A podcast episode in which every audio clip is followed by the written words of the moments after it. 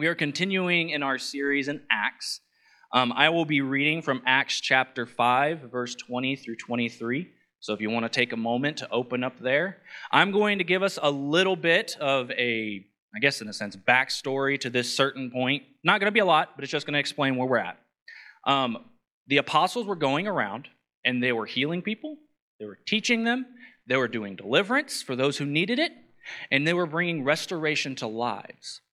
And in that moment, the high priest and his associates saw what was going on, and they were filled with jealousy and resentment towards the apostles. So they took the apostles and they put them in jail. During the middle of the night, while the apostles were in jail, an angel appeared. And that's where we're picking up. Pretty short, and sweet to it. Starting in verse 20 Go stand in the temple courts, he said. This is the angel and tell the people all about this new life. Verse 21 At daybreak, they entered the temple courts as they had been told and began teaching the people. When the high priest and his associates arrived, they called together the Sanhedrin, the full assembly of the elders of Israel, and sent to the jail for the apostles. Verse 22 But on arriving at the jail, the officers did not find them there. So they went back and reported, We found the jail securely locked with the guards standing at the door. But when we opened them, we found no one inside. Side note before I get started into, the, into this, I thought it was very interesting that the angel did tell them to go back to the temple, but it was at daybreak that the apostles came to the temple courts. I find it interesting to me that the high priest and his associates didn't notice that the apostles are teaching in the court. It's funny, but that's just a side note, and I'll get back to some of that later. But I thought it was interesting there. Um, this morning, I want to break down this portion of Scripture, but in order to do that, we need to fully understand the different pieces that are in this. One, because I like knowing context, and two, it helps us to understand what we're really reading here. So, first off, I want to explain what these different groups are. How many of you know who the apostles are? Yes? Okay. Well, if you don't, good morning for you. I'm going to teach you. The apostles were the leadership of the early church, they were the ones who taught the people about what Jesus spoke. The apostles were also the disciples that followed Jesus, they were his 12 disciples. Peter, John, James, Andrew. I can continue in the list. That's who the, uh, who the apostles were in this moment. Now, I said a word in here. I don't know if any of you picked it up, but do you guys know what the Sanhedrin is? Okay? The Sanhedrin, I'm going to explain very simply, was a group that was connect that was the Jewish leadership essentially. They helped make the judicial decisions. They helped create laws, they helped guide the Jewish people. I'll get a little bit more into them in a minute. This, uh, actually, I guess I can go into that now. Never mind. The Sanhedrin was made up of about 72 people, one of them being the high priest. The rest of the members were made up of a group called the Pharisees and the Sadducees. This is going to be a little bit of a history lesson for you guys, so keep up with me. Um, sometimes the Sanhedrin was also referred to as the Council of Elders. I'm going to explain now the breakdown between these two groups, the Pharisees and the Sadducees. The Pharisees were supposed to be a living example to the Jewish people how to live a holy life. They were there to help them. And so they played their part, but the other group is the one that I'm going to be specifically focusing on today the Sadducees. The Sadducees were a group of people that were there put in place in order to guide the Jewish people with the judicial uh, system, with Roman law, with the political system of the day. And they were there as that position. Side note with this as well the Sanhedrin, they were also the group that brought Jesus to the Roman official in order for him to be crucified. This is the same group that is now approaching the apostles. This is the same group that had put the apostles in jail. It's important to remember that as we continue. But specifically in this portion of Scripture, it's referring to the high priest and his associates. Do you guys know who his associates were? It was the Sanhedrin. Or not Sanhedrin, Sadducees. Words. They all start with an S. It was the Sadducees. They were jealous and resentful of the fact that they were doing something, that they were performing in power, that they were going around healing, teaching, delivering people from demons, bringing freedom to lives that they had been so bound up in.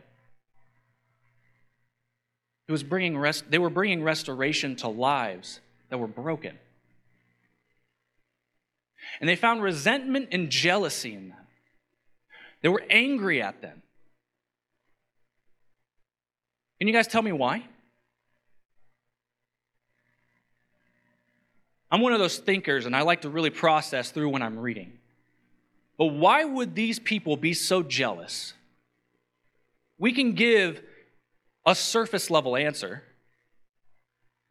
but I don't believe that gives us justice. I don't believe that really digs into the heart of the situation that was going on.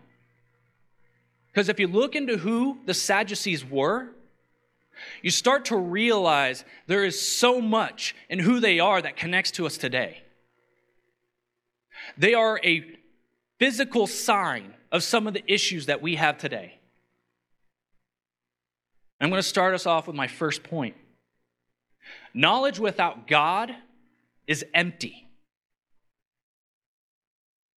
You won't get anything from it. And this is reflected through the Sadducees. The Sadducees were people, like I said, who were strongly connected to the political system in that day. They held positions of power and authority based on what man gave. And you know the interesting thing? They had some things that were a little backwards in what they believed. You guys remember what group the Sadducees were connected to? They were Jews. Right? It was the Jewish council that got, got together to make a decision. They were Jewish people. The Jewish people had their scripture, which was the Old Testament in that day. Do you guys remember anything in the Old Testament that was kind of crazy? Like God sending some plagues in order to free his people? Or maybe guiding them with fire at night and a cloud of smoke? Or how about providing them with food or water and shelter in a circumstance that they felt like they couldn't make it? How about whenever they go and they fought some, some enemies in the past?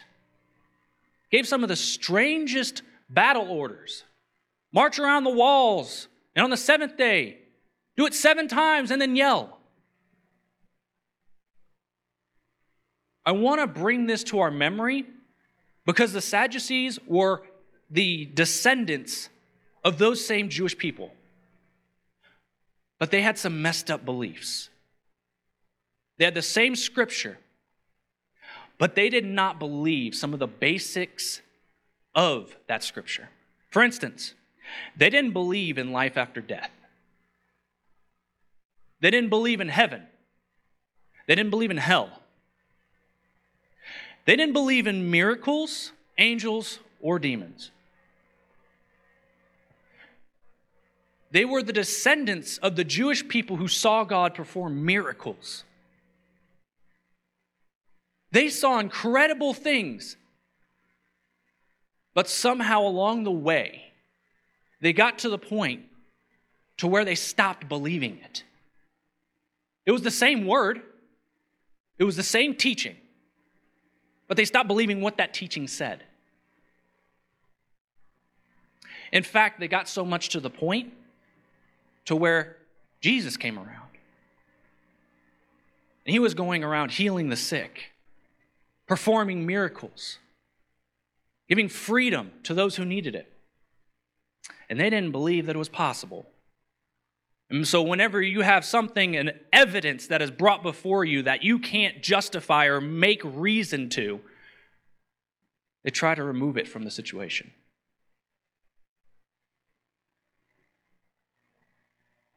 The Sadducees had lost their honor of the scriptures, and they forgot about the truth it holds. And this is evidenced by something Jesus spoke to them.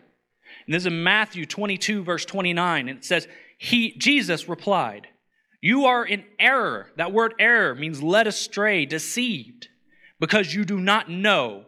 That word, or that phrase, do not know, refers to knowing, remembering, or appreciating the scriptures or the power of God. Somehow, in between them being in the wilderness and the desert, and where it was in Jesus' day, they lost their appreciation. They lost the knowledge of what it truly meant to believe the Word of God and to believe His power. It's interesting to me, too, because it reminds me of something here in America. You guys remember back whenever the country was started? Obviously, when we weren't there, but you know the history books. Why'd they come to America? They wanted religious freedom. They wanted to be able to worship God freely. What is our Constitution based on? Godly principles. So many of the early foundation of what we have here in America is so much based on Scripture. Not only that, but if you're wanting to look for evidence of God displaying his power in that time, look at the Revolutionary War. We were some tiny little area. We did not have an organized military the same as England. But yet, somehow, there were a bigger force, more naval fleets, and all this other power, but somehow we had God's favor. And that changed the outcome of the war. I know this is a bit of a history lesson, but look at us today. What do they teach in our universities? What do they teach in schools? The foundations of Scripture have been ripped out. They want nothing to do with it. And instead, they forsake something that was holy for something they thought had more value and more power. You see, just like today, with where our society is going, the Sadducees had a strong emphasis on worldly knowledge, science, philosophy, learning. Those things aren't bad, those are incredible things. But somehow, through their learning, they encountered something in, in this world that didn't quite fit with the way they thought things should be. Scripture started to look a little different to them because they didn't understand it compared to understanding something they could see, feel, taste, touch. They started putting more emphasis on this world and understanding the laws and the nature that we have here. Not because those are just purely good things,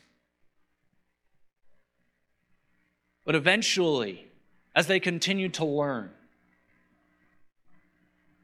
they started to develop something that said, I don't need a God who I can't see, who I can't feel, and I can't touch, and I can't encounter. Somewhere along that line, they started looking at where they were and what they had learned and said, I'm good. That's pride. And slowly, that pride overwhelmed them and consumed them. Can you see that today? An increase in knowledge that has led to people being proud in their own eyes? It's easy to see. And if you're not seeing it, you're not looking very hard. But I believe, along with what the Sadducees were going through, I believe there was another attributing factor that affected and made it to where they were in the situation they were in. In that day, why were they putting the apostles in prison?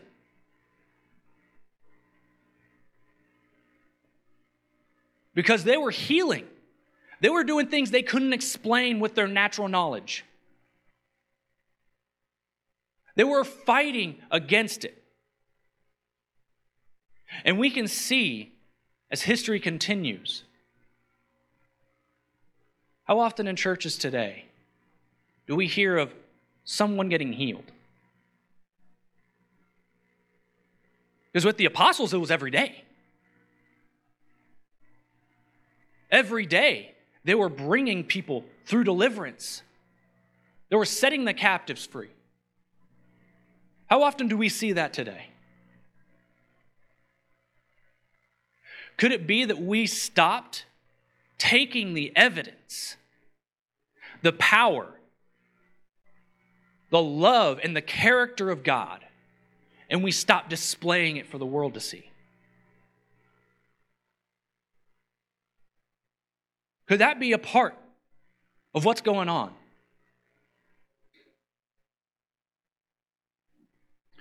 I believe there's a couple of things that contribute to that. One, the church, in a lot of ways, has gotten prideful as well. You want me to give you an example? Don't take me out of context here, but just listen and receive what I'm saying. We say we have good doctors. We have doctors who are incredibly intelligent. We have all this technology. Why would we need a God who heals if I can just go to a doctor?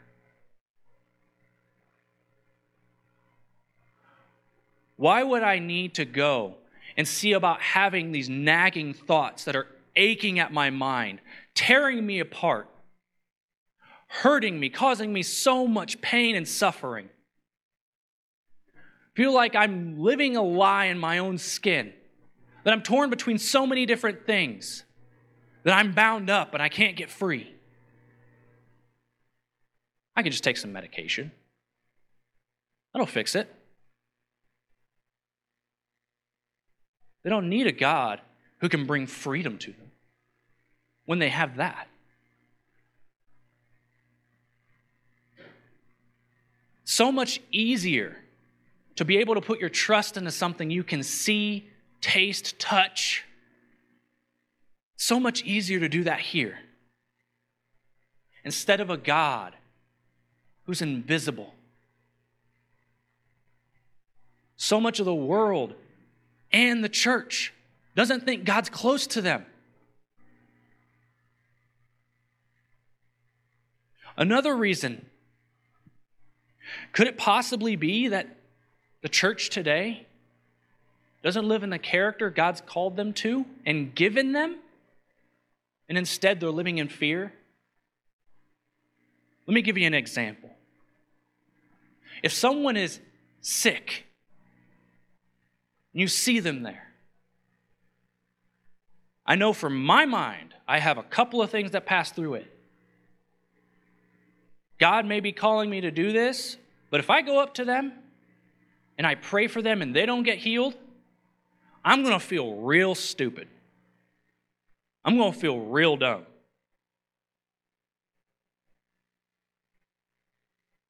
You know, that's pride too. Arrogance to think that if God's called you to do something and He has it in His Word, that He has given you everything you need to do what He's called you to do.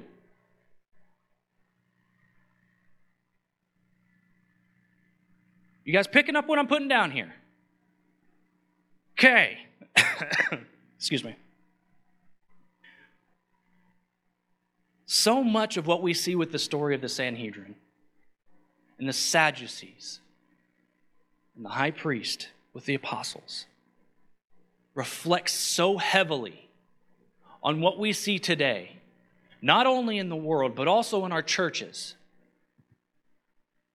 The evidence is clear.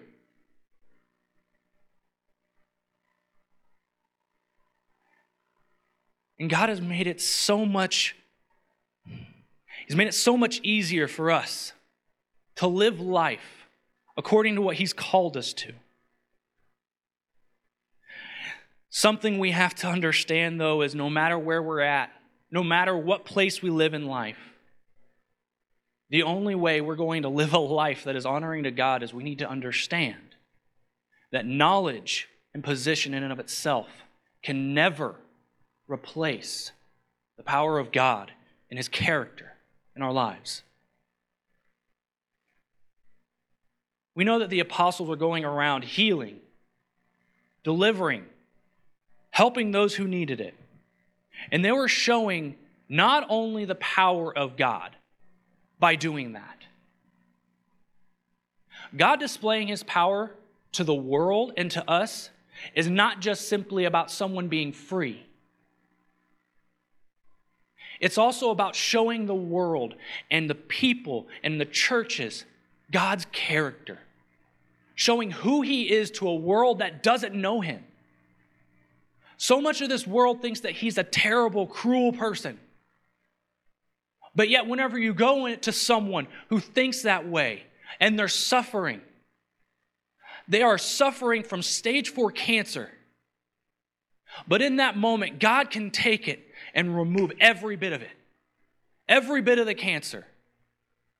How does that work in their mindset? How can they have the thought that God is cruel, but yet He just took this away?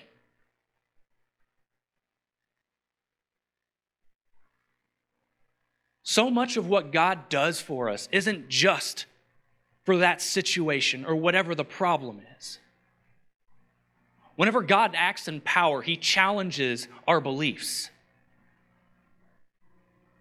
He challenges our preconceived ideas of who he is.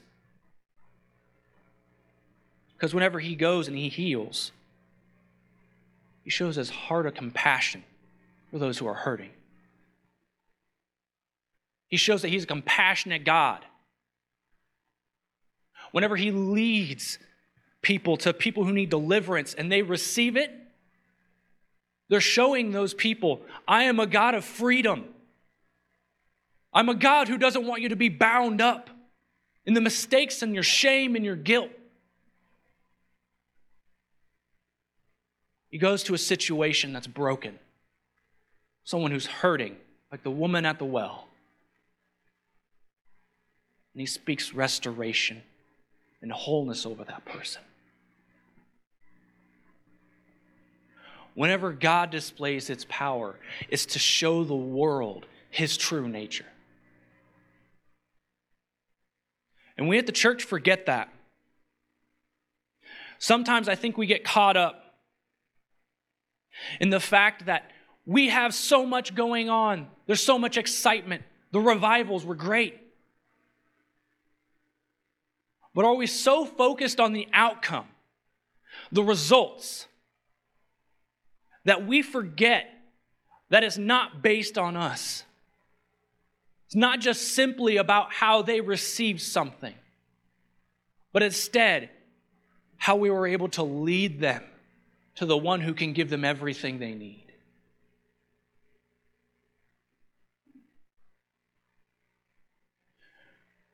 And this is something that God has challenged me with, especially in my thought life in this specific area I'm about to bring to you. Because most of the time, as I'm living my life and I'm going through my day, someone or something will do something that upsets me or offends me in some way. Some, yes, Seth, you. You right there. Sometimes there's people at my work that frustrate me that drive me nuts. The apostles, the Sadducees, if you didn't know, you weren't thinking clearly, you'd think that they were the apostles' enemy. But you remember whenever Jesus went to the cross? And he was sitting up there suffering. And he said, from the midst of his pain that people had put him through, says, Father, forgive them. They don't know what they do.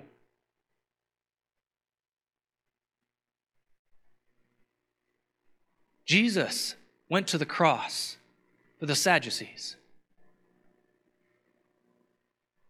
For those people that thought worldly knowledge, that this world here was everything there was. In today's culture, did you know that a lot of the people who think that way strongly oppose Christianity? Christ went to the cross for them. And what God has been challenging me with is in those moments where someone irritates me or says something that's rude or mean or whatever it may be, I have to question my heart. Because naturally, I want to be upset. I want to be angry at them.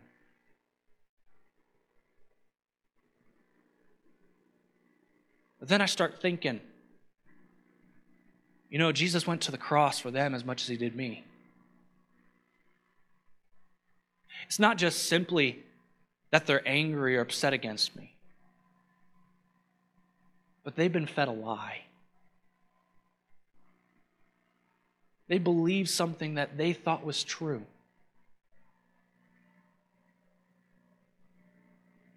How can I have such cruelty and anger in my heart towards someone that Jesus thought was worthy for him to die for?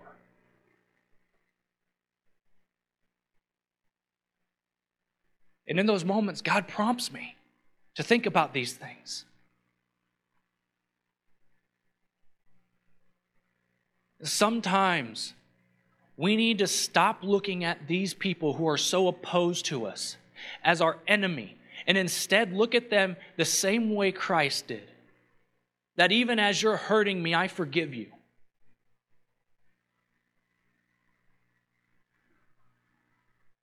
Those people are not our enemies. They're broken, hurting people who are trying to make sense of a life that is painful.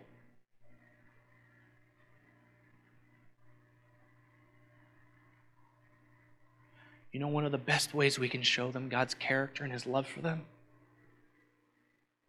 By being who He's called us to be. Because Jesus said that I've got to go but I'm going to give you my spirit. That spirit that Christ had is the same spirit that we have today. The spirit that gave him the ability to bring deliverance, healing, freedom, so many things to a world who needed it. You want to know what the world can't argue with? is evidence that is solid, that doesn't fit in the way they see it, that doesn't fit in their mind frame, in their worldview. Whenever we start living our lives as a vessel, allowing ourselves to carry the authority and the power that He has already given us, when we receive that, then we can show the world who God is. We can be an example not only in the way we live, but through the power that He gives us to bring freedom to others.